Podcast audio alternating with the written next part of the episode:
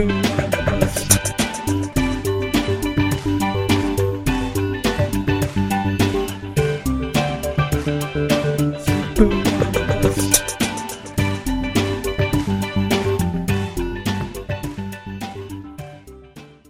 everybody, and welcome to The Sleeper and the Bust. This is episode number 166. I am your host, Nicholas Minnix, and joining me as usual during the week is Eno Sarris. Eno, how are you today?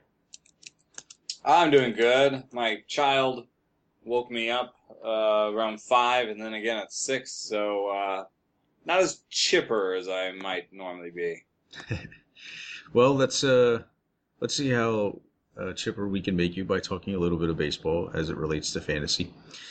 I wanted to start with uh, saw a recent report uh, that Yasmany Tomas might be or seems to be the next major name Cuban uh, who will be on the free agent market available for bid, and it's kind of in light of the Rusney Castillo sweepstakes that Boston won convincingly, or perhaps not convincingly. I guess it's hard to say uh, what the other bids were, uh, or I mean, you know, these players are free to negotiate essentially, um, and uh, Tomas is expected to be the next player. So I was going to be, I was basically interested to see what we could find out about perhaps uh, translated numbers. I have uh, the the Clay Davenport numbers and see if this guy. How do we like him in comparison to, say, a a Rusney Castillo uh, in terms of future fantasy value, uh, and, and uh, perhaps even as far as other Cubans who have come into the league recently with the US, Yoenis Cespedes, uh, Yasiel Puig, etc., etc. And uh, Tomas is a guy. He's uh, he tends to feature a bit less power than Castillo, and uh, certainly less speed. So I think it's going to be easy to say that we don't like him as much as a Castillo. But considering the kind of money that has been thrown at these players, and he is, I think he's only 23. Yeah, uh, he'll be 24 next season. So there might be uh, some perception that there's a tiny bit of growth remaining in his future. But uh, I think he's going to be at, le- at the very least a less appealing fantasy commodity than Castillo, without a doubt. Well, yeah, he plays first base, right? I think he's a first baseman, and uh, he's going to go up against. Well, actually, here uh, it has uh, Tomas down as a right fielder slash center fielder. Uh, but I've heard I've heard some possible uh, first base future in him, which would be really important because if he is actually a first baseman, the, the bar for uh, success is is higher. Uh, but in any case, if he if he stays in the outfield, the nice thing about him, you mentioned, he's 22, 23. Uh, he's 23 right now. We're looking at his translated numbers for 22, and at 22, he hit two uh, translated 273, 310, 515. So it's not a great on base percentage. The translated walk to strikeout ratio is about 8 to 37 in uh, you know 140 plate appearances. So you know, not a big sample, um, not uh, not great plate discipline, decent amount of swing and miss, but uh, it looks like he probably has a little bit more power than Castillo. Uh, you know, in comparison, we have Jose Abreu's 26 year old uh, Davenport translations for 2013. And in those, um, Abreu hit 298, 393, uh, 576, which is just insane. But uh, uh, so if you, so you know, you know, compare those two together, um, you see that uh, Tomas doesn't have the same on base percentage, doesn't have the same plate discipline, has a little bit more swing and miss, and um, uh, a little bit less power. So he's, you know, he's uh, he's interesting. He's probably not going to get the same money that Abreu got, and um, he's probably not of the same quality. But like you said, 23 years old, that gives you a couple years. Abreu, uh, in all likelihood, is uh, like right near his peak. That was the question in the chat today: Is Abreu at his peak? And I think he probably is at his peak. The only thing that you could say um, that he hasn't, that maybe he hasn't peaked yet, is because he could learn the league a little bit more. Um, so uh, there is a little bit of that in there, but I would say that if Abreu's closer to his peak than Tomas will be. So whatever we see out of Tomas at first, there might be a little bit of growth left. Yeah, and there's also, I guess, but there's also the possibility that Abreu is um, that there's people there are people will learn Abreu a little more as well. Mm-hmm. And uh, yeah, I didn't real I totally I didn't realize, for instance, uh, that uh, um, as, as far as Tomas is concerned, yeah, the power. I was just looking at the raw counts and not uh, in the in the low at bat total. He hasn't played a whole lot uh, Yeah. relative to a lot of these other guys. So yeah, he actually has. He does have some power. Um, but uh, yeah, obviously, also it doesn't look like it's on a Braves level. So he'll be, a, he, but he'll be a player of interest. Uh, so, in light of that, considering that uh, he has maybe more power, let's say he's just an outfielder, and we put him in the same, so that he's kind of in the same position boat as Castillo going forward. Would you like put a like Tomas more or a player like Castillo more? I would lean toward Tomas, looking at. Um, the upside in terms of well looking at a little bit of upside in terms of power as being something that just appeals to be a little bit more Yeah, but then you with Castillo have a little bit more chance of um, of the sort of five category goodness. You know, I went back to 2012 um, and I've got their translated stats the year before, and Tomas wasn't as good that year. Uh, he actually had more homers than than walks when you come to translated totals. Uh, nine homers, six walks in uh, in 230 uh, 240 plate appearances. His 215 236, 399 translated line is no good. Uh, Castillo's uh, is 237, 276, 390, not much better, but he still has those 15 steals um, with the with the nine with a similar amount of power uh, according to the translated stats. So I think I would take Castillo, uh, you know, based on the um, the the five category possibility. Um, you know, I, I think of guys. I think of guys like uh, Khris Davis uh, with the, the, the crush, the, the Milwaukee version of Khris Davis. Um, I think of uh, Leonys Martin. Um, I think of guys. You know, I think that's the sort of level we're talking about. You know, Leonys Martin uh, has a little bit less power, uh, but he has the has a little bit more speed um, you know, managed to play center field, has the has the uh, platoon problems. I think that would be a pretty like I think that would be a really good outcome actually for Castillo. Um, and uh, Crush Davis, um, you know, the the mini Crush, um, I think would also be a really good out- uh, outcome for Yasmany Tomas. The nice thing about these guys is, especially if you're in dynasty leagues with prospects and so on and so forth, the nice thing is that you don't have to wait that long. You get to you get to basically that's part of what I think that the teams are doing is buying a prospect um, that's close that you can find out quickly what's going on with him. So, you know, that's if a you, good point you pick, yeah, if you pick up one of these guys, you don't have to hold him for four or five years. You can you can hold him for the rest. You could you could learn something about Castillo maybe the rest of this this month, and you'll certainly learn about him earlier next month. And I think the same is true for Thomas. Tomas. Yeah uh, and you mean in terms of fantasy like i mean the teams are ponying up big bucks for them and so basically it's guaranteed money. But uh, for them it's just money. It's not a draft pick or a team control or anything like that. Right They're- and but also you know immediate sort of immediate knowledge return you know? Right. uh, they aren't buying they aren't buying this prospect to find out five years from now he's going to be any good. They're they're saying you know we think we're close. We just need some infusion of talent and it only costs money as you say Yeah, yeah, it makes sense.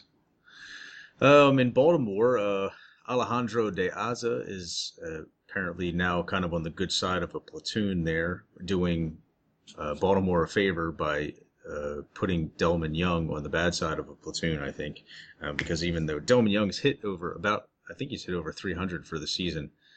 Uh, and has provided a little bit of power and, and, and things like that. But uh, first of all, it's hard to hard to believe that he would continue to produce that way. And Baltimore apparently felt uh, confident enough to believe the same uh, that they are, that at least recently, that De Aza has played uh, uh, on the regular side of that platoon. Uh, in recent days, or basically since his acquisition, uh, on waivers from the White Sox, and also doing them a favor probably defensively quite a bit in that platoon. yeah Delmon Young is a, a collection of bricks um, yeah, I, you know, De Aza is a really weird cat. I mean, he's older than people think. Uh, it took him a little while um, to to uh, to make it to the bigs. Um, Thirty year old Rule Five draft pick, I think. Um, so, um, I'm not sure about that bit. It says here on his on his page that that's the case, but uh, in in the year that he transitioned from the Marlins to the White Sox, he also played in AAA. So I don't think he could be a Rule Five pick. So maybe he was traded, but in any case, it took him a while to get going. He was looked like a sort of tweener. Uh, he hasn't had the greatest uh, center field defense. Um, hasn't really had enough power for the out, uh, for the corners in the past. Uh, doesn't really have a ton of patience. Strikes out a little bit more than the league average, but shows enough with the tools and um, a little bit of batting average on balls in play uh, juice that he's got going uh, to to be just better than league average with the bat. Or he's actually league average with the bat. Uh, period uh, for his career. But you know, for fantasy owners, you've got that speed combo. he kind of reminds me of a Leonys Martin type too, where if he ever got you know a full season, he could maybe, uh, you know, last year he got 17 homers, 20 stolen bases. He's like a sort of, I, w- I would say normal year, he's a 10-20 guy. Um, you know, and then when you get a little bit of boost from that no, that home park, uh, I just think that um, that's very borderline for 12 teamers and stuff. So he's the kind of guy you want to pick up in your deeper leagues, I think. But uh, why not? I mean, he's he's uh, he's gonna you know he's gonna be hitting right-handers when you when you play him. He's gonna have a little bit of speed. Uh, he's got a you know he's got a defined role right now, so I, I think you know he's useful. Yeah, yeah, like you said in deep in deep mixed leagues, simply because I mean you're probably not going to find much more attractive on the waiver wire at this point if he's available. Uh, if you need some kind of late season boost in the outfield as a fifth outfielder or something like that. Yeah, I mean, when you're talking about like a 15 team uh, fifth outfielder, um, I mean, you're talking already uh, 75 outfielders deep.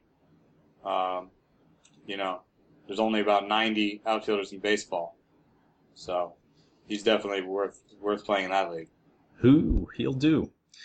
BJ Upton sits. BJ Upton doesn't do. Uh, he sits. He has sat for three straight games in favor of a Homer off Strasburg, though. Ah, did he? Yeah, it was uh, that was sort of like, oh, there's BJ Upton. well, he's got a little, he's got one of those up his sleeve every now and then. Yeah, but you're right. I mean, you just look at his game log. Uh, too many gaps in between. Yeah, and uh, Boniface. So, does this, uh, does this, how much does this raise his interest in level? Because uh, I think we talked about him on a couple of previous pods, or at least we ta- I talked about him with Jason uh, simply because I mean Bonifacio seems like the type, the super utility type that still has a great deal of benefit to Atlanta by being uh, really providing a lot of flexibility for them. Um, do you think that this does it turn into maybe a platoon situation where Bonifacio gets the right-handed pitchers and Upton sits in favor of, uh, or you know, and Upton faces just the lefties, or uh, I think it's it's still hard for me to to see. I, I think I'm hesitant to think that the Braves will make this switch uh, on a on a semi-permanent to permanent basis as far as Upton goes. Yeah, I mean, there's too many years left in that contract for them to do this for the life of the contract just yet. Um, you know, there was the rumors that they were going to try and sell him in the off season. Um, you know, this is a pretty terrible year to be trying to do that. So I have a feeling they will do that for the rest of this season, um, just because they're scrapping to stay in it. Yeah. Uh, and then uh, what they'll do is probably something like try uh, to start the season with him again next year, um, and uh, see if they can if he can recover something. And if he can't, then um, all discussions start about cutting him, you know, trading him to a team that's um, that's hurting, uh, just to, that might want to um, see if they can recapture something on their own. That makes sense, and uh, like, uh, yeah, selling him will be rather difficult, and they give him a shot, but otherwise, uh, yeah, they may eventually look to give him the Dan Uggla treatment as well. Yeah, kind of amazing They're not a team that uh, spends very often in the uh, in free agency, but when they do, they blow it. yeah, wow, that's impressive. Um, Andrew Rom- really hasn't worked out for them. Andrew Romine uh, has played in place of Eugenio Suarez in Detroit uh, for the last four days so far. I have not checked. I'll have to check uh, maybe today to see if that continues to be the case. Uh, Brad Ausmus cited.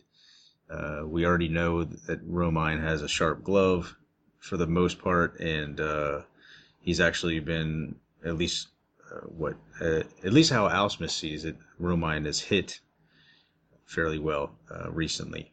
I'm not sure. I think you got to hit the quotation marks pretty hard on a guy who has a exactly 51 WRC plus.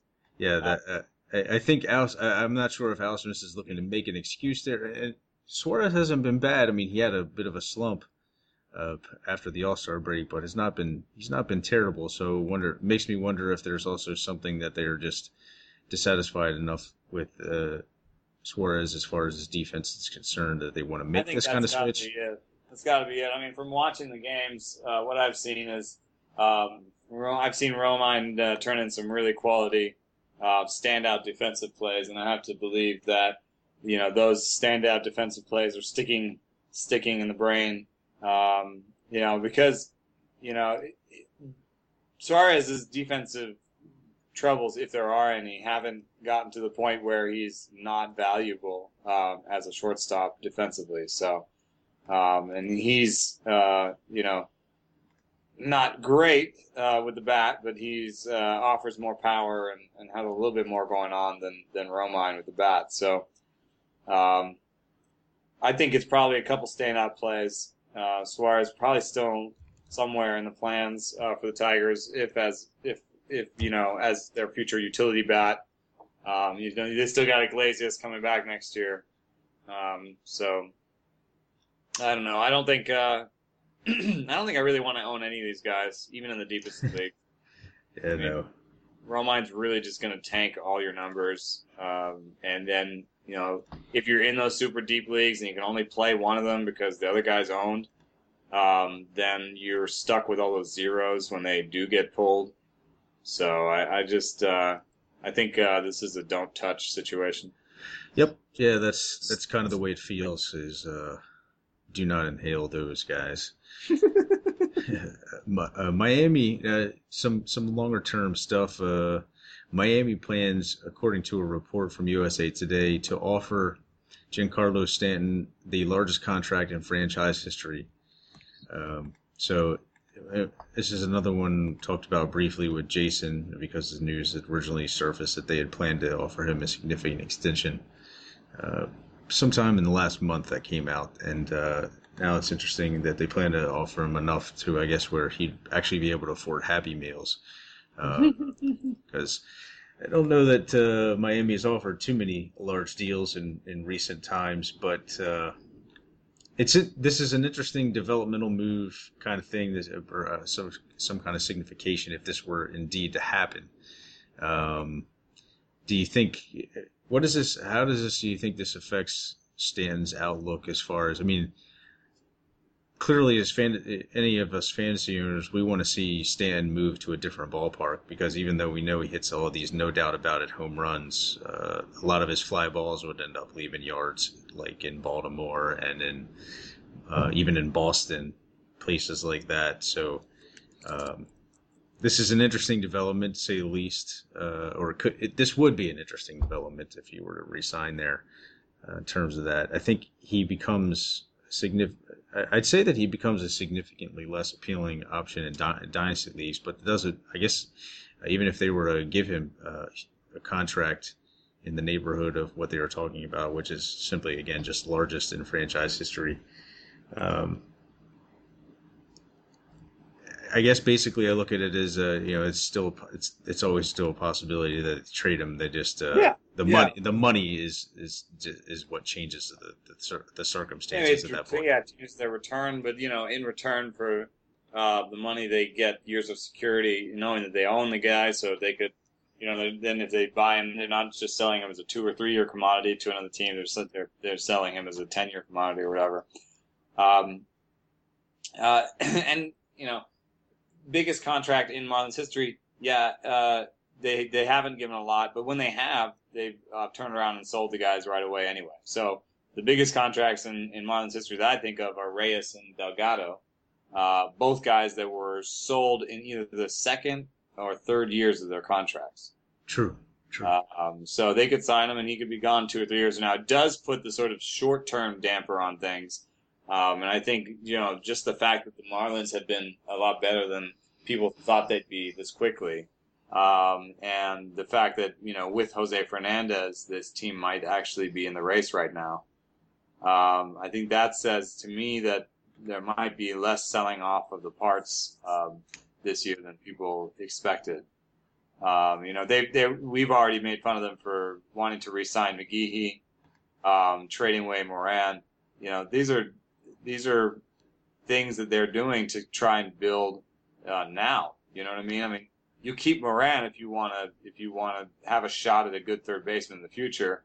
You trade Moran away and sign McGehee if you think you're starting to build towards something. So, um, you know, all signs point to them thinking that they'll be there soon. They'll get Fernandez back. They have Cosart now in the in the rotation, and you know they'll sign McGehee, sign Stanton, and, and see what they need to add on top of that. So um, maybe they've changed their ways. You know, I mean, there was this big thing that uh, that Cameron and I went back, um, you know, writing about whether or not you should try to be competitive every year or you should just sell all your parts um, anytime you're not competitive.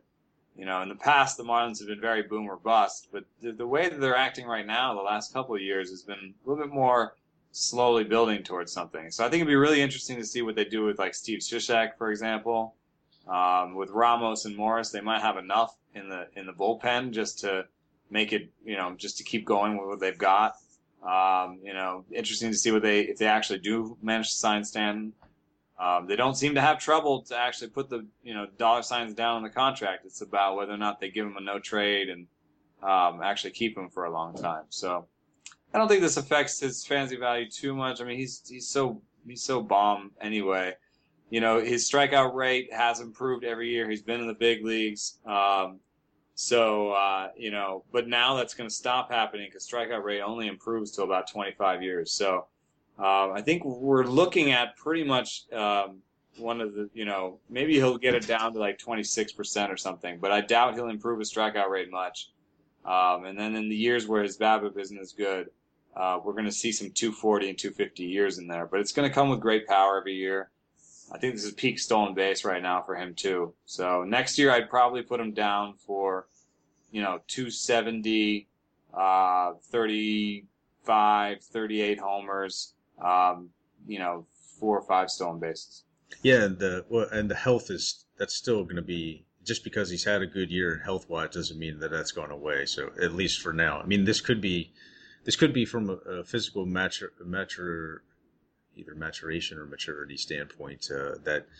I mean, he's kind of a guy who's just still growing into his body. That uh, he's he was still in the late years of uh, adolescence, um, but and bigger guys, especially I think when they're continuing kind of to to work through those those final physical uh, alterations, that uh, combination of heavy athletic exertion and those kind of things can, I think, result in the type of injuries that he has sustained. Mm-hmm. But yeah, Stan. I mean, he, he certainly remains that that type of appealing player. But I think it's, it's I think it would be. I mean, I think it would be if you're talking about from Stanton's perspective because he's saying, yeah, yeah, I'd be willing to listen to what they have to say about that. I want to see definite assurances that they're moving toward the kind of progress that they're probably going to give me the impression that they're moving toward. Um, but I would think that a no trade clause would have to be kind of essential for him to agree to a deal. But if it's say that it's not, say that it, but they don't they don't give those. Okay, well, yeah, and that's uh, so maybe that's maybe that'll be a hang up. You know, right. maybe that's why it won't happen. But they don't really give those. So well, I was going to. Well, you, gonna, you know why they don't give them. Yeah. um, I mean, basically, I think that that would have that would have that would have to be a must for him because, uh, but also for the Marlins. I mean, if say if he is to sign this kind of deal, uh, and they do look to trade him. I mean, I don't know that I don't know of any. I can't think of any homegrown guys off the top of my head. And type. It's like the type of commodity that that Stanton is in the league. I mean, he's considered a top talent in the league. I mean, not that Reyes and you know, say Delgado. I mean, those were significant players, but Stanton is easily got to be the one that carries the most prestige since Miguel Cabrera that they had. but he was a flat out trade. Yeah. Anyway, what I'm saying is like it might that, be irrelevant though because I think there's the ten and five thing where it's like um, he's been with the same team. Well, that's ten years in, I guess. Yeah. But wow. what, what I'm saying is, if they give him a significant contract and convince him of that without getting a no trade clause, I think it's basically they've screwed themselves for life by making the case, not for well, at least in terms of the franchise, uh, until there's some kind of regime change or they move or something. That if they're to sign him and then trade him after uh, ah. doing to so working so diligently or extensively to convince him that they are not going in that direction. Right, right. That they would just uh, scorch the earth for any future reagents. Right. So, like, if they were to make this agreement, I mean, I think we have pretty clear indications one way or the other how shady of a franchise front office it is. yeah. Sure. Uh, Stanton is he's good. Uh, I've been listening to Hawk all day. He good. Let's not get carried away.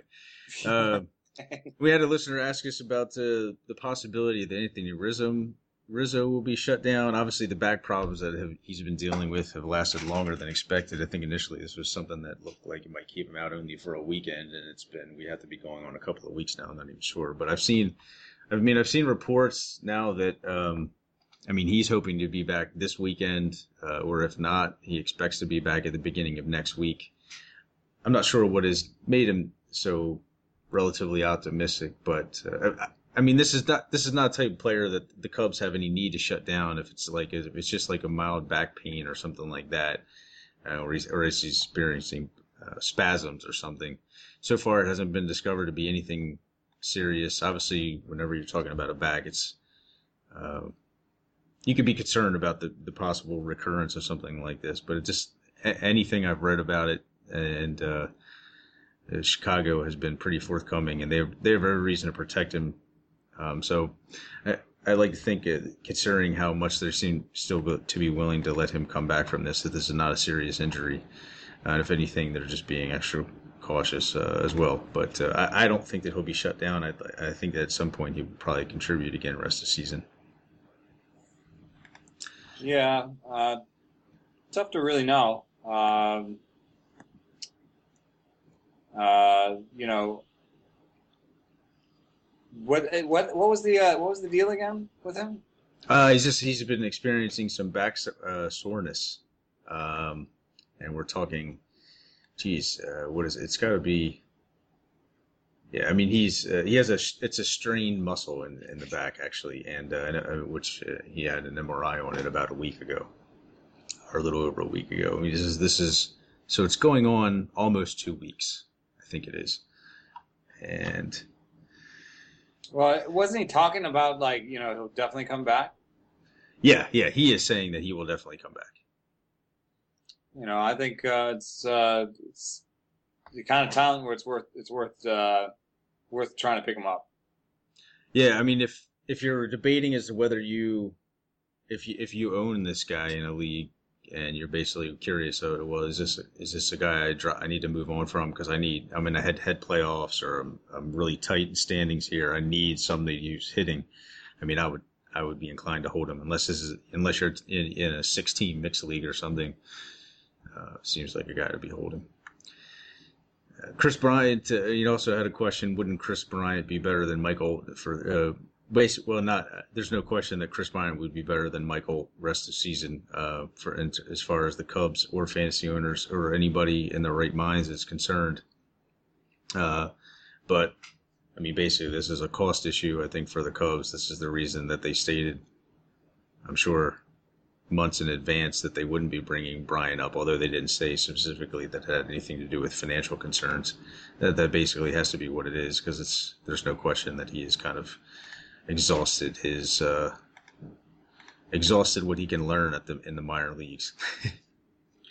yeah, you know, uh, I think uh, I think it might there might be some forty man issues. Uh, I'm not sure. I, am not sure he's on the forty man. So they they got a pretty crowded situation there anyway. Um, and it's the, it's the ongoing thing about whether or not he's a third baseman or an outfielder. Um, you know, with with Rizzo, um, you know, I think I believe him. Rizzo, the player, says I'm coming back. Um, he says he's coming back Monday, if not Friday. So, um, you know, I, I think uh, I believe Rizzo. That means there's not really opening at first. Um, you know, Valbuena is kind of underrated, and um, you know, if they're either trying to pump up his value or, or um, if they're not sure about Bryant's defense, that you know, it's not um, doesn't make a lot of sense to push Valbuena to the side to, to to play Bryant right now. You know, and if they put him in the corner outfield where it's a little bit more natural fit and he's more more ready for the big leagues right now, then they're giving up on the chance that he could be a third baseman. So, you know, a lot of a lot of different issues going on with that one. I think, uh, you know, I didn't think Bryant would be up this year. You know, sometimes yeah, you don't same. believe what they say, but sometimes you just have to believe what they say because it it just made too much sense that they wouldn't bring him up. Yeah, yeah, same. I mean, because it, it it's it's kind of unfortunate, uh, especially from fantasy owners and fan perspe- fans' perspective, is that um, it's not just performance and development that matters to promotion. Uh, so it hurts, but uh, you just have to live with it until the rules of free agency and team control change. Right. And it's not the uh, yeah, and like you said, it's not the only factor. It's position and things like that. Uh, so and also, uh, I guess uh, a commenter on on our last pod just wanted us to give a shout out to Buster, Posey. I can think of no other reason uh, to to talk about it. Other, I mean, but uh, he's been he's been monstrous, phenomenal. Uh, in, insert all your superlatives and awesome uh, descriptors here. and yet, I mean, if you look at what he's done for the season, um, it's just about uh, you know with a few walks less, it's just about uh, probably what he was projected for. I mean, if you just right. look at his rest of season projections um, compared to what he's doing now, they're almost identical. Um, so uh, you know, it's kind of one of those things. Uh, most of the time, I, I, preach patience, and somebody also asked my chat today about like what was the most um, I'd ever made up in a year or, or seen made up, and you know, I I was something like 24 games out um, in last place of one of my roto leagues. Um, it, and I, it was going into May already. I mean, it wasn't just April. I think it was actually near the end of May. I was still double digits out, um, still in the bottom sort of three, four slots. And uh, now I'm in third place. Um, you know, you know, threatening second. I probably won't win it, but I have done made moves, you know, like this in the past where I did win it um, near the end of the year. I mean, it's always going to get close when you're that far behind. But I always just preach patience. I know that when it's when it's not working out, uh, when I preach too much patience, it's because I lean towards dynasties. I've talked about this before. Uh, but I think in general, you know, it's a six month thing. If a guy has done it for three, four, five seasons, and you know he's not past thirty, uh, and there's no real obvious uh, reason for his demise, then you just trust the back of the baseball card and, and you hold on to the guy. You don't sell low. Uh, you don't drop guys like, you know, obviously people aren't really going to drop Buster Posey, but I bet you there's some leagues out there where Buster Posey was dropped. and uh, and you just hold on to these guys, and then and then yeah, then it looks like oh well, then he just got hot in, in August and September or whatever, and um, no, that's. I mean, yeah, he did get hot, but you know, the full season is the full season. Right. That's. I mean, that's tend to that tends to be the way I go. I've made up. I mean, I think in tout I was somewhere. I was uh, a few years ago. I was in the bottom third, and I started out in last, uh, but I was in the bottom third into June, and ended up finishing second one of those years. And uh, like and part of it was like you know what? All these guys like i have projected for and they haven't met expectations for one reason or another like a minor injury something this and that. Like it's there's always these little things. And to a certain degree if you trust like i mean i was i was still at the point in that season i remember saying specifically that i was like you know it, nothing has happened that makes me question my draft plan at this point. And we're talking two plus months into the season. Uh, so I just kind of stuck with it and made minor changes here and there. That I, you know, at the same, I was still looking to pursue only depth, and turns out like the, a lot of the players I was expecting to uh, to do well came about, and like in in my FSWA league this year, like, um, I mean, I was in the bottom quarter for a couple of months, and now I'm in like second place in that league. Like it's, I think it's. I mean, patience is obviously. I mean, people talk about that a lot, but uh, it's it's there becomes a there becomes a point when you have to question when you start to question it because it's just. Uh, it's your nature, and it's not it's not a point about bragging, but it's like you know as long as you I mean it's uh, if you get to if you know your players and your draft and uh, your projections well enough as far as just like you know, not your specific projections, but what you have kind of set out to do. Um, and uh, for if you can trust it for as long as uh, you can, then I think you're you're in good shape without uh, intending to continuing to ramble on about that. Uh, if you trust, well, I mean, the, you're the, the flip side is I, I just talked to Mark Trumbo yesterday in the in the clubhouse, and he was like, I was like, you know, are you working on stuff? I was like, first I said, is your is your foot still hurt? You know, because he's come back and, and, and there's been some okay uh, evidence that he's still hitting the ball hard, but not not far and not out. Um, and uh, so I so I read a piece on Inside Zona about how um, you know possibly uh, his his foot was still hurting him. And so I said, you know, I read that, you know, maybe some of the power outages from your foot, your foot's still hurting you. And he's like, oh yeah, it kills me. And I was like, really? And he's like, no, it doesn't hurt. and um, and then I started. I was like, you know, are there things you're working on? Do you watch a video of yourself? You know, what what's going on right now? he's like, man, I just, you know, sometimes you have a bad year. and um, you know, I tend to think that it, it's a little bit more likely when there's an injury involved, not necessarily only because of the injury itself and having effects that maybe he doesn't, he himself doesn't even realize, but that there are, uh, there, you break, when you have an injury like that, you break your season into small samples. You know what I'm saying? It's like, yeah. You, you have you have your sort of 200 plate appearances before the injury and 200 plate appearances after the injury instead of your 600 plate appearances, and it's much easier to put two 200 plate appearance bad sessions together than it is to uh, to to not be eventually become Mark Trumbo over the course of 600 plate appearances. So yeah, you have uh, a lot more opportunity to regress to your mean, kind of thing, like you said. Yeah, right. Makes right. makes total sense. Which is why I always prefer if my guy is struggling that he's hurt, so I can put him on the DL. And I and uh, I do if a guy was struggling before he went on the DL, um, I will leave him on the DL as long as possible, especially if it's sort of a marginal talent. I'm not necessarily calling Trumbo a marginal talent. He's got a lot of power. Next year, he's going to be uh, a decent bounce back pick. I mean, he's he's in a powerful uh, park with he's got power himself. You know, he'll be undervalued because he had such a bad season. So, you know, um, but what I'm saying is that you know, in some of these cases, I leave guys on the DL. I've said before that I'll bring a guy back uh, right away, but that's what I'm talking about stars. So you know, um, if uh, uh, Cueto goes on the DL for uh, for his oblique or whatever, like he does every year, uh, the first start back. Uh, I, not I this one. Not this one. Not, not this, one. one. I know, not for once. But uh, the first start back, I start Johnny Cueto. You know, if uh, if uh, Adam Eaton goes on the DL uh, with a hand thing or whatever, I leave Adam Eaton on the DL as long as possible. You know, as long you know, past him being off the DL, I just leave him on there until I need really need to make a move, and then I decide, okay, am I going to drop Eaton now, or I'm going to pick up, or am I going to drop somebody else and, and put him in my in my roster? So, um, you know, I, I injuries can can sort of make these things harder to to suss out. I, I would contend that there are there, there are a lot fewer really bad seasons that didn't include an injury on some level. Yeah, yeah, I would tend I would tend to agree with that. Um, wanted to touch on uh, some pitchers uh, as we tend to do in these podcasts. So recently, as Hisashi Iwakuma has uh, had a rough spell, rough go of things. In his last four starts, uh, he has a 7.50 ERA.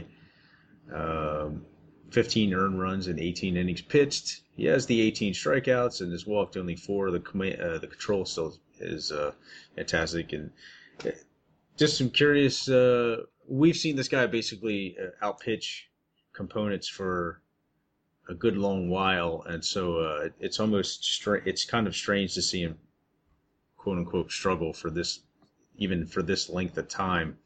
um, and basically just wanted to get your thoughts on whether uh, there was anything to be concerned about. Uh, I thought I noticed maybe a little bit of change in uh, loss of movement and in maybe the sinker, but for the most part, uh, I don't see anything that really stands out for the, uh, this, and maybe the maybe there's just a mild command issue or something.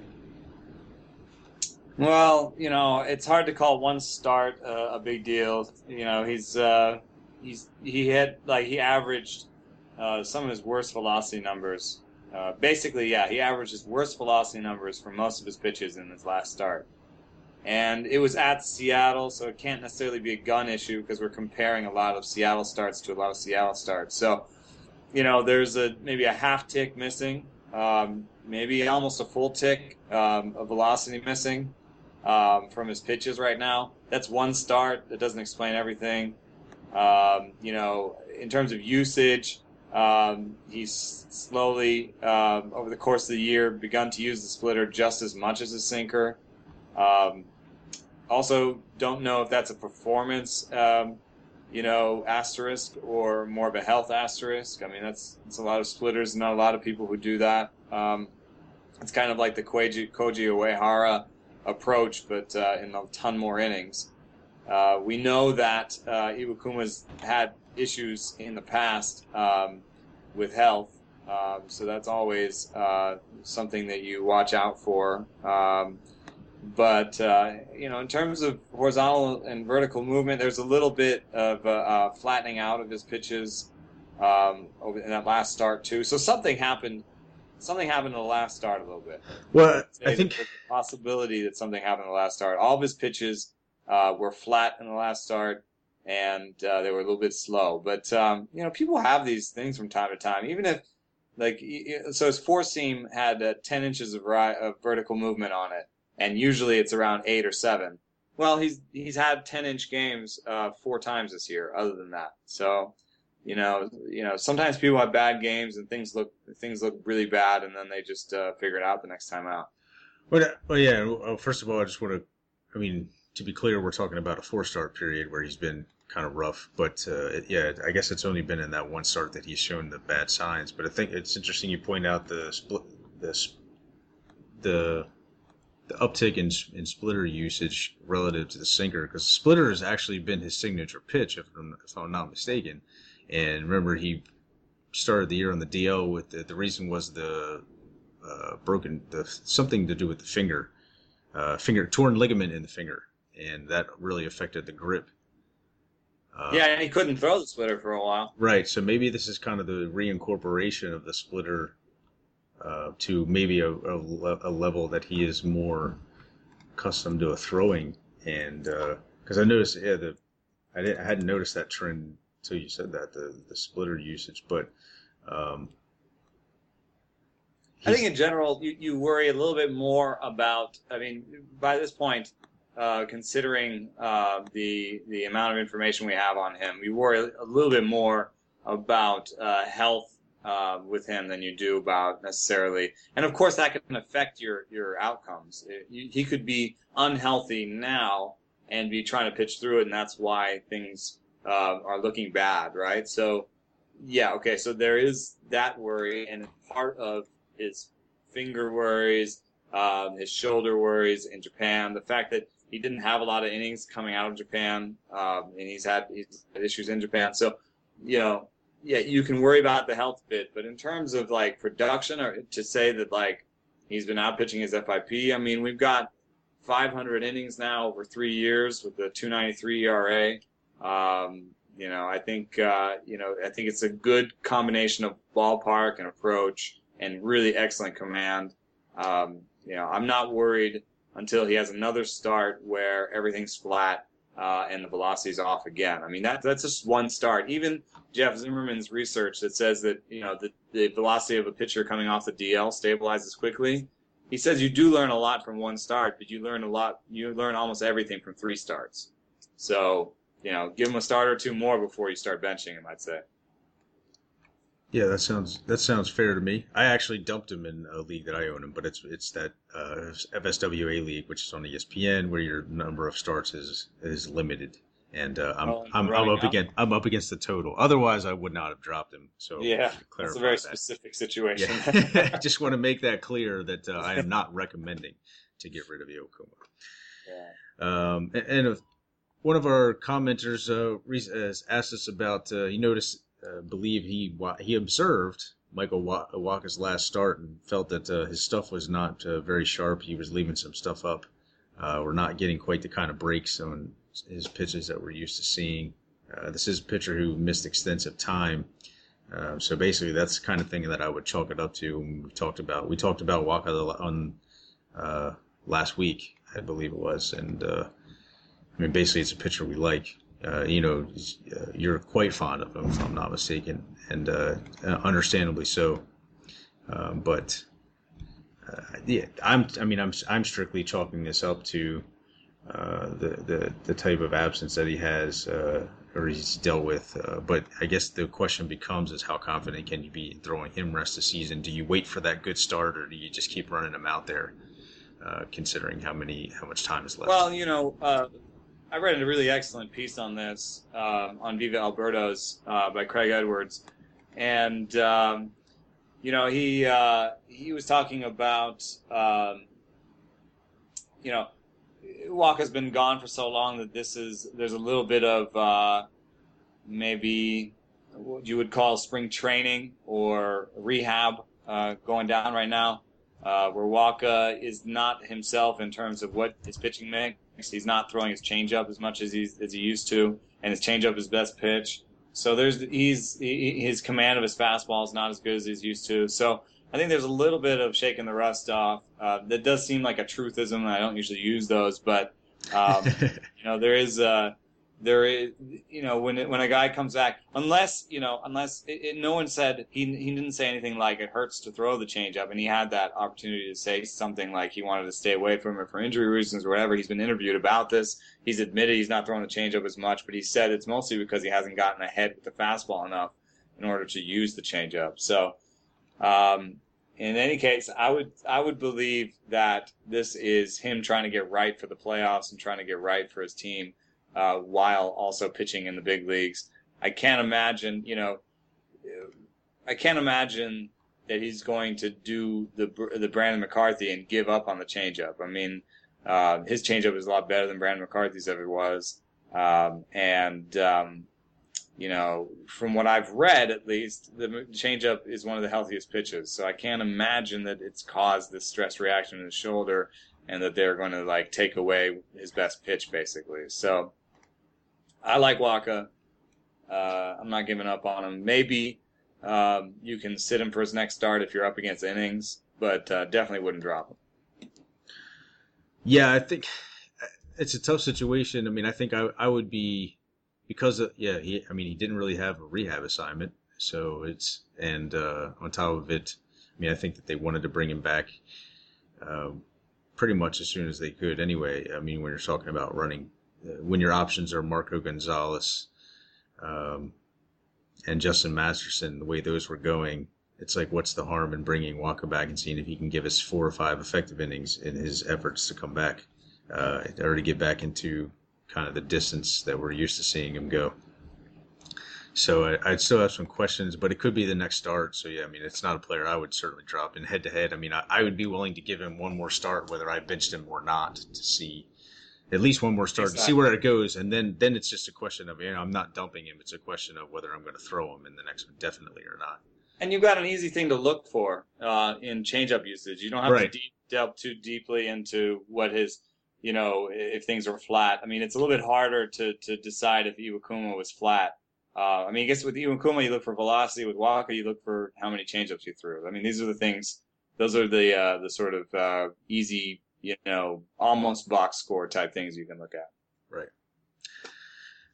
Uh, as far as the bullpens are concerned with pitchers, uh, recently Bo- uh, uh Boston has now declared Koji Uehara available out of the bullpen. I don't think he's made an appearance yet. I checked out the the, the lines there, and uh, I, well, I own him on a team too. I've been he's been sitting on my bench, but uh, he's available. Not yet as closer. it's worth noting. Uh, but they Boston did say that they have every intention of trying to get him back into the closer role by the end of the season. Uh, so that'll be an interesting thing to see if it develops. Obviously, Edward Mujica is the kind of the guy to own there until that happens. And we t- we talked about Uehara extensive extensively, and uh, we also had a request to talk about closer situations, and particularly one of them in particular was Boston.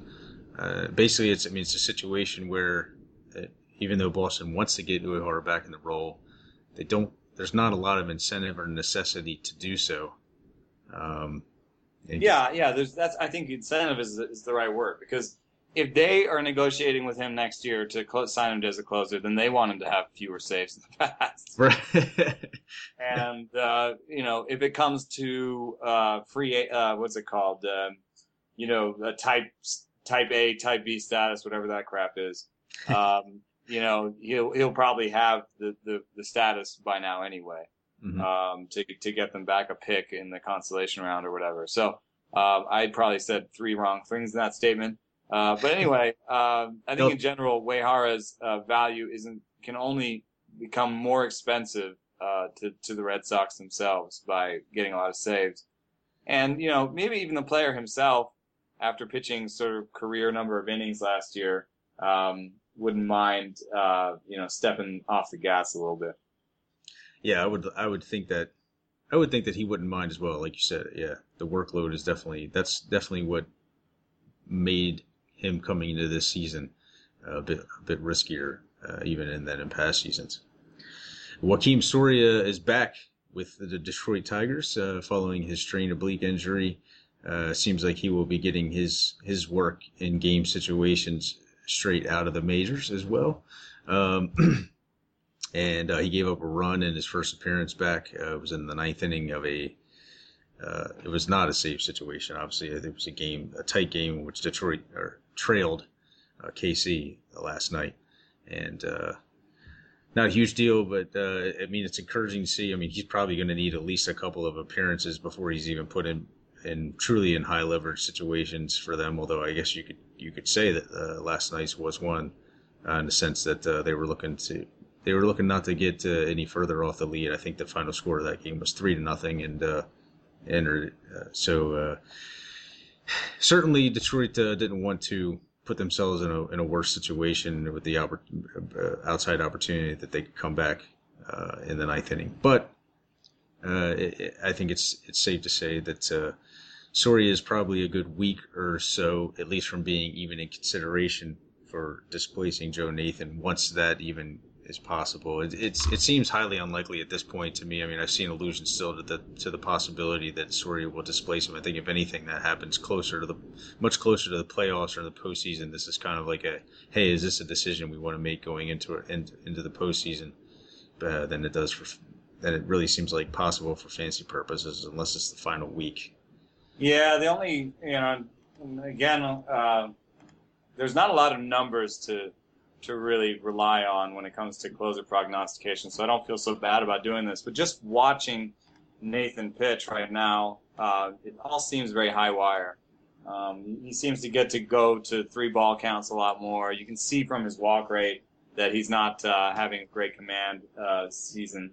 And there's definitely an interaction between command and confidence uh, when it comes to players. And so you've got um, you know, he doesn't look very confident on the mound. He's going to three ball counts.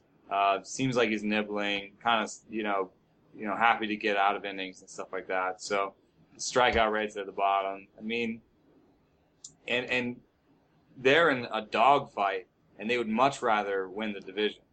Right. So I think Soria is one of the few names that's still out there to to talk about. I mean, uh, Sanchez is owned by now. I would keep owning Sanchez over a Morrow, um, even though Morrow, you know, is exciting and has nice velocity. I think Aaron Sanchez. Uh, just huh? to clarify, Aaron, Aaron Sanchez in Toronto. Yeah, I would I would hold on to Sanchez. Uh, I know Quackenbush. There's some question there, but uh, I'd hold on to Kevin Quackenbush. I think he's going to uh, continue to close in San Diego. Um, I don't really see somebody taking that away from him. I guess uh, some places um, Boxberger is not owned, um, and he's you know he picks up the occasional save. He's gotten a couple saves, um, but McGee's more the man there, and, and Boxberger is a, is a is a fringe own in, in sort of a 12 team league. So Uh, there's not a lot out there right now, and if I needed to take a shot on saves, I think Soria would, is about the only name that's on the free agency wire. I think I'd I think I'd prefer Soria over Mujica actually. I just you know the, the Red Sox aren't giving a lot of save opportunities right now. Muji because is is, marginal um, himself based on strikeout rate. He's not going to give you any value in anything other than saves. And uh, you know, this this Uehara is at least available in the bullpen. I might make that jump just because Soria's not going to be out there for very long. Yeah, true. Yeah, that's that's that seems to make sense. Uh, also, a uh, possibility uh, could have some appeals. Wade Davis, if if the tricep soreness that Greg Holland has been dealing with continues to uh, continues to be an issue. I mean, it still seems like a very day to day thing for KC. Uh, perhaps part of the reason is uh, the fact that they are right in the thick of things and they are really more hopeful that he is uh, that this is nothing more serious and that he is available in the very near future. He was originally expected to be back. I mean, they, they considered it basically a definite that he, he'd be back on Tuesday, and that still hasn't. Uh, he still has not been uh, what they consider available. It'd be interesting to see how that plays out. Uh, but Wade Davis, obviously one of the most dominant relievers this season, and basically since it, when he has been a reliever, he has been dominant. Um, so he's a guy you could pick up at least in short term, or maybe in a daily league or something like that, where if, if uh, where relievers are applicable. Um, Sean Doolittle also for the A's uh, with the strained intercostal muscle is expected I back on Friday. Not, I did not think of that situation, but uh, yeah, I think that one's over too. I mean, Doolittle's back Friday, and they need him, and they I think in the meantime they they realized you know he's our he's definitely our closer yeah, Eric O'Flaherty is certainly not, uh, probably not. He's probably lost their appeal, and glad that he was no more more than their interim choice, simply because they wanted to keep other guys in their uh, in their roles in previous innings. Uh, Masahiro Tanaka a partially torn UCL, he's he's expected to pitch in an instructional league game uh, on Monday, and uh, I guess there's some they're floating out there. We've we've talked about him in the past as a guy that you might want to consider stashing in the head head league.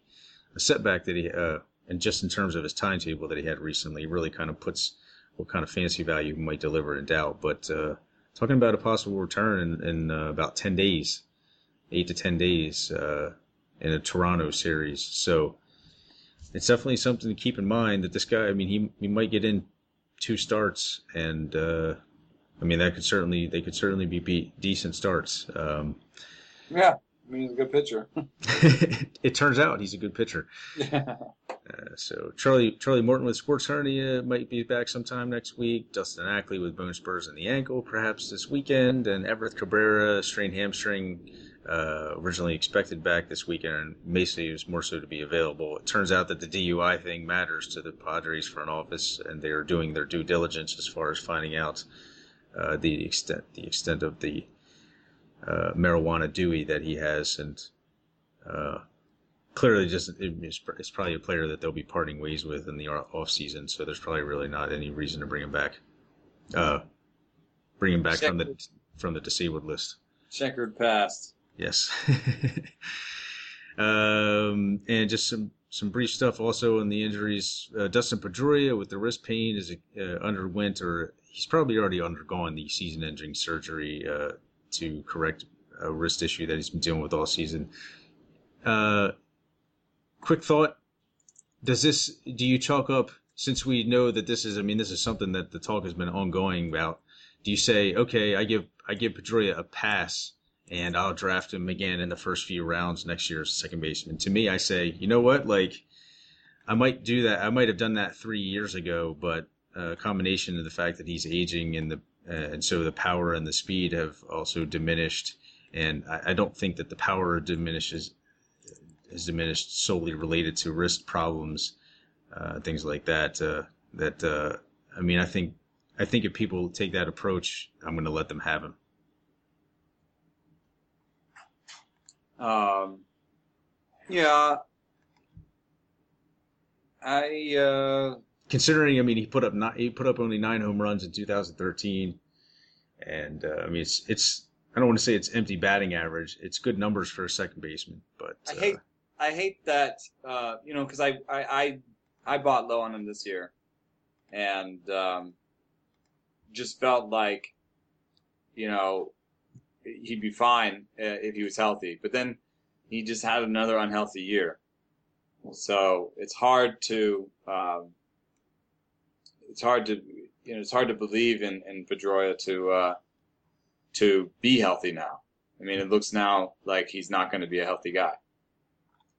So um, I mean, it's not the first. I mean, he's dealt with injuries in multiple seasons. It's it's like, Yeah. but but it never seemed to affect his performance a great deal, just his availability, except for in one if he, case. if, it, if he, I mean, if he drops, if he drops hardcore next year, and he might, then I might see him as a top ten guy, just based on you know a little bounce back from the Boston offense, and then you might be talking about a guy who could hit you uh, 280 plus with. Um, Ten, uh, maybe ten homers, and Yeah, and then 15 stolen bases or something, you know that sort of thing. So um, yeah, I think like if if if if I, I always think of I think of Pedroia as a player that uh, fantasy owners love. There's always at least one or two guys in in the drafts that I do that love Pedroia.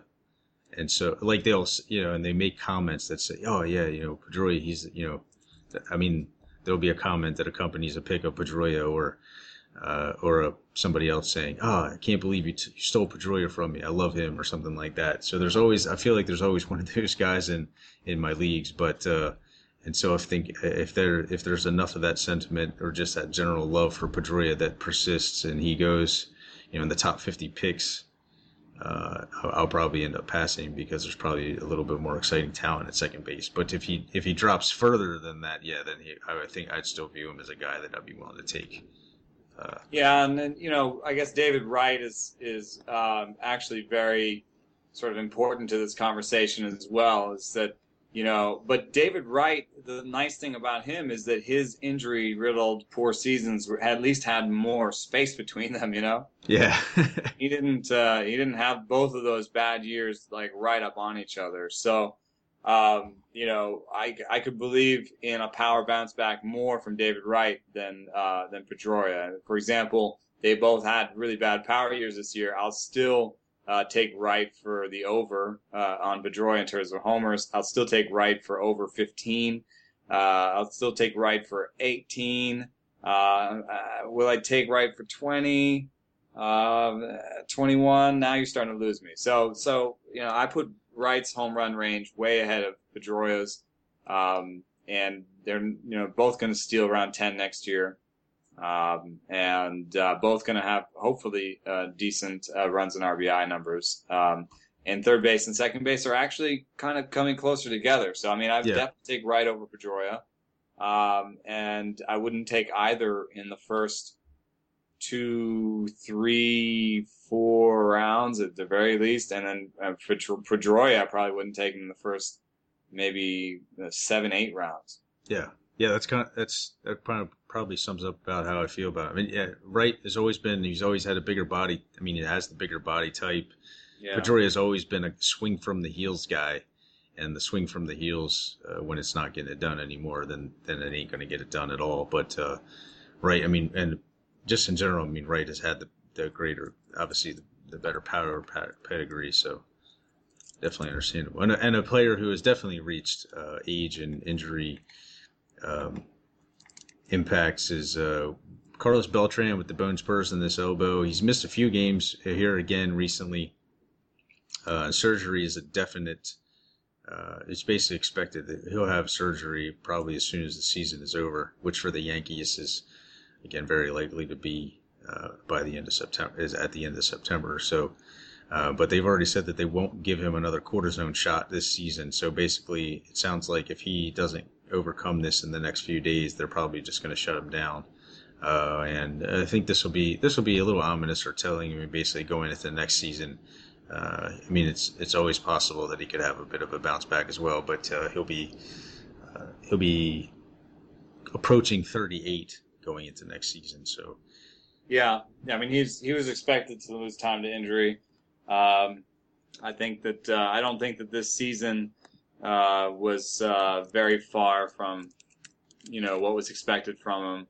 Uh, I think There was a- he there was a lot of you know, but he was he was there was a lot of projection that had him as like a wow, this guy everybody's passing up on him and, and undervalued and all that stuff. And I think that that kind of I mean, there were a lot of like top, I would say top uh, 30 to 50 player type projections, which is I think I would I want to say that Beltran finished there in one of the two previous seasons, but uh, the move yeah, I mean, to the last Yankees. Year, last year's 296, 24 homers was was uh, was nice, but I mean he's 37 years old, and if you just look at the bell curve, I mean he didn't start with great batting averages either. So right, um, you know I, I probably had him down for 260 20 this year. So if he hits a couple more homers before he takes a before he takes a bow in the season, he's not too far from that. Just uh, and at 37, um, you know, next year where would I take him as? I would take him as a 15 team uh, league fifth outfielder um, because he's probably going to be still available there. Um, 15 team utility player, uh, that sort of deal. Maybe a little bit more love for him in on base percentage leagues mm-hmm. um, than batting average leagues. Uh, but it's near the end of his career, and I think uh, next year we'll be writing uh, glowing pieces about how underrated he was and um, and uh, how people won't appreciate how great he was because of his batting average or something like that. yeah, that's that's definitely understandable. Uh, and Beltran, but uh, yeah, I, I, mean, I agree uh, totally in that sense. Moving forward for him, uh, also, I think uh, uh, the the health. I mean, I that's kind of about. I, I think the move to Yankee Stadium kind of made people forget that the health, since he had he had had two relatively healthy seasons, and the Cardinals, you know, did a pretty good job at maintaining that uh, or actually probably is more so just. I mean, the the Cardinals would give him frequent breaks. They would never, they would rarely play him. It seemed like more than three, four, five games in a row, uh, and perhaps that was part of it. But uh, that Beltran, he he, he stayed pretty healthy for the Cards. And uh, I think the combination of that and the move to Yankee Stadium really inflated expectations much more so. I think I had my projection was probably a little more generous than yours, but I saw some projections that had him as a like a top 50 type player, and I thought that that was way too way too dismissive of uh, the entire body of work as far as especially health is concerned. Uh, and also Brett Gardner with an abdominal injury, he could be out for an extended period. That stinks, especially if you're trying to make up ground in stolen bases or for some reason uh, the power spike that he went through earlier this season is, is also affecting your hopes and home runs. Uh, and speaking of home runs, uh, for guys who hit 200, Pedro Alvarez is with this has been diagnosed with a stress reaction in the fourth metatarsal of his left foot. He is done for the regular season at least, uh, unless Pittsburgh gets deep into the postseason. Uh, I think he's done for the year. Period. So it's a funny. That's a really funny one. I actually I've broken that one. The and, fourth? Yeah. Wow. I mean, I think it was the fourth. if I remember correctly, what what it was like was you can walk around fine, and and it looks like uh, it looks like you're fine. But the minute you try to run, uh, you're uh, you're just like in debilitating pain, and it's a very difficult one because people see you walking around fine are like, so what the hell, dude? Um, and uh, there's very little you can do except for just it's one of those it's not one of those things you can put a cast on. So, um, you know, there is some level of where maybe like he could push through it. Uh, maybe they'll find there'll, there'll be some point which they say, okay, now it's just pain. If you want to push through it, that's fine. Um, but the fact that they moved him off third and that Harrison is healthy again and they have Davis who can pretty much do what Alvarez does at first uh, suggests to me that they won't push him too hard and he's not going to be the reason they don't make it. Um, so uh, I'm I'm uh, I'm of two minds on this. He always had these uh, semi-fatal flaws in his game that could have le- led to him being a bust, and he's and he's headed full, you know, head on towards that towards that label. Um, but also, I think he's probably better than Ike Davis. Mm-hmm. Um, so you know, now they all of a sudden have created a logjam at first base of platoon uh, right-handed bats. Uh, so I don't know what they're really going to, uh, uh, how they're going to figure that one out. But um, well, I think Davis is a guy that they just uh, they let walk in the off season, if I'm not yeah. mistaken. Yeah, I think that's probably true. And uh, and then you know, despite uh, thinking that maybe they could get more for Davis, um, you know, and me thinking that maybe the Mets should have waited longer and tried to recoup his value. Uh, maybe they read it right on that one. So anyway, um, you know, I still like I still like the Pirates, man. They still have a lot of good things going on. It's just uh, some things haven't quite worked out for them. Yeah, yeah. I, I like the Pirates as well. I root for them. I root for teams like them, uh, and uh, fingers crossed for them going forward. I still, yeah, there's there's still a lot of uh, great pieces and a lot of I think more bright than not parts of their future. Uh, and I think that's uh, going to do it until we get to, uh, except for the fact that Eno has been getting hammered with questions about possible stream streamers for next week as in pitching. Let's just do a quick quick rundown. Yes. So, so he has he has some potential pitchers have, in mind. I think. Go ahead. Do you have anybody you like on Monday? Uh, not off the top of my head. No. Um, I have to give it. I have to give it another a quick whirl through. I know that. Uh, I sort of sprung this one on you. Um, I think uh, maybe uh, if uh, either Elias or Shoemaker are available in your league, uh, they're pitching on Monday, Seattle against the Angels in in LA. I think either of those guys is a good is a good throw there, and uh, the bonus is that they're uh, they're two starters probably. Um, you know, Miley I like in uh, in San Francisco more than I like uh, in Arizona, uh, so I don't know about that uh, situation. So Monday is not really a great place to find your two starters. Um, you know, Simon, uh, Alfredo Simon has the Cubs, but it's in Chicago, but it's a night game. Um, I think that's a decent one. On Tuesday, I like uh, Rafael Montero. Uh, I know he's up against the Met, the uh, Marlins, and they can put up some crooked numbers, but uh, they're in New York. Um, I mean, it's not as nice as being in Miami, but Montero's uh, shown something. We should maybe talk about Montero next time. Maybe uh, we'll have the benefit of um, but we won't have the benefit of. Maybe we'll talk about Montero ahead of his start next uh, on on Tuesday because he's been throwing the changeup and slider a little bit more, and they've been working out a little bit better. Okay. Um, otherwise, uh, if Pineda's still out there, he's probably not. But uh, if he is, uh, I like him. And um, you know, otherwise, uh, AJ Burnett in Philadelphia, uh, I think is a decent start. Anyway, in San Diego. Uh, in San Diego, yeah, uh, I think that's a decent start. Um, I, I am personally afraid to throw AJ Burnett. I'm gonna I'm gonna disagree with you. even in San Diego. Yes, even in San Diego. Yeah. Right. Uh, it's not a great it's not a great landscape. I mean, I don't know what it is. I guess the good guys have been are owned, and the and there's there's a bunch of empty uh, things on these probable lists I'm looking at. Um, so you'll get some, you know, last minute uh, decisions, but those will probably be filled by sort of minor leaguers that you probably don't want to throw. Um, so it's it's an iffy time to be streaming, um, and yet uh, it's uh, it's time to um, it's it's time to get down to it. I think I would be just as careful as possible.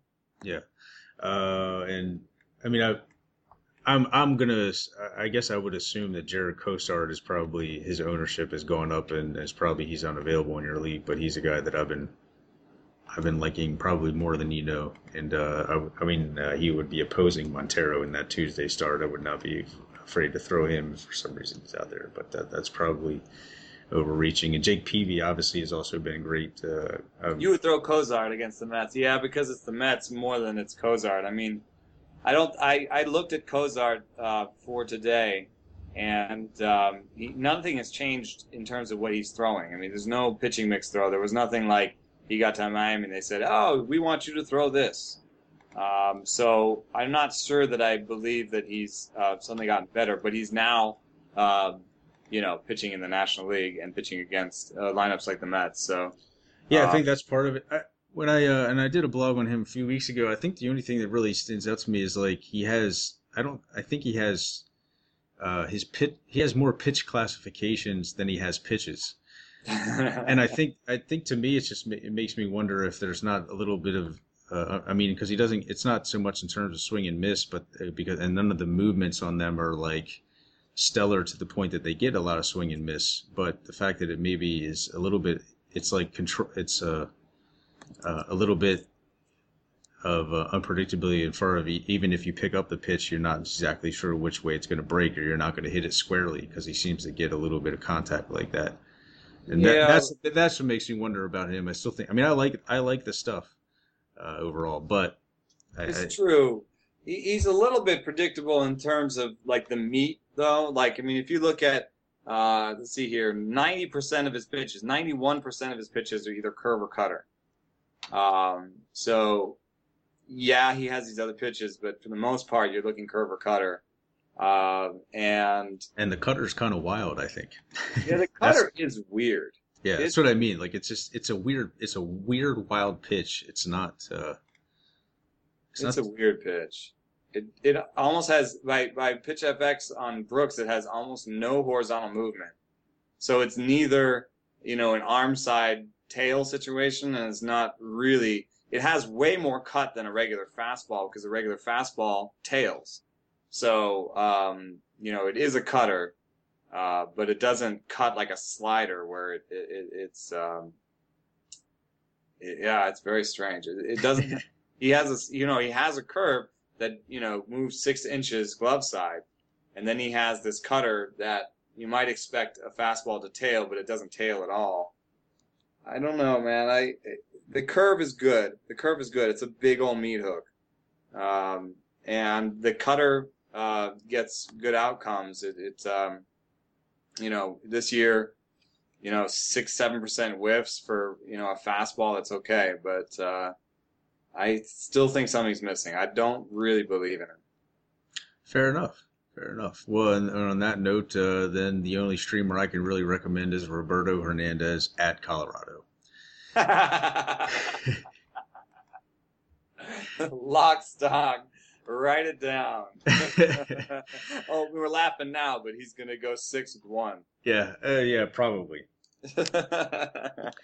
Well, I believe that is going to do it for this edition of the Sleeper and the Bust. You can never, you can't end on a much higher note than a re- recommendation of Hernandez in Colorado. And uh, I want to thank you all again for joining us, and uh, we look forward to talking about some more requested topics and some other stuff of interest. Uh, we'll look to talk about Rafael Montero, for instance, in a future episode uh, on Tuesday. And uh, Eno, thank you once again for for joining us today. Thank you. I'm off to tomorrow to uh, uh, Giants Dodgers in, uh, in in San Francisco. Going to be a, a big series, and Indeed. uh, I don't know who I'm going to talk to, but um, think about Dee Gordon maybe. Uh, it might be interesting to, to see what Dee Gordon has to say about the season. So, Okay. but uh, in general, just kind of going to uh, to soak in the atmosphere. But uh, I imagine, yeah, that would be one of those series that you can you can attend and just yeah, that that would be a very nice one, I think, to soak in the atmosphere. And there's uh and there's some good baseball coming up. I mean, the A's lost today, so the the the AL wild card race has legit four or five teams in there. Um, and uh, the NL West is, is tight, so I think we might have one of those crazy last days uh, in us uh, again this year. Yeah, that seems to be par for the course in recent seasons. Period. So that's it's uh, once again we're shaping up for a very, very very interesting end to baseball's regular season. Thank you again for joining us. Uh, I have been your host Nicholas Minnix, and this is the Sleeper and the Bust.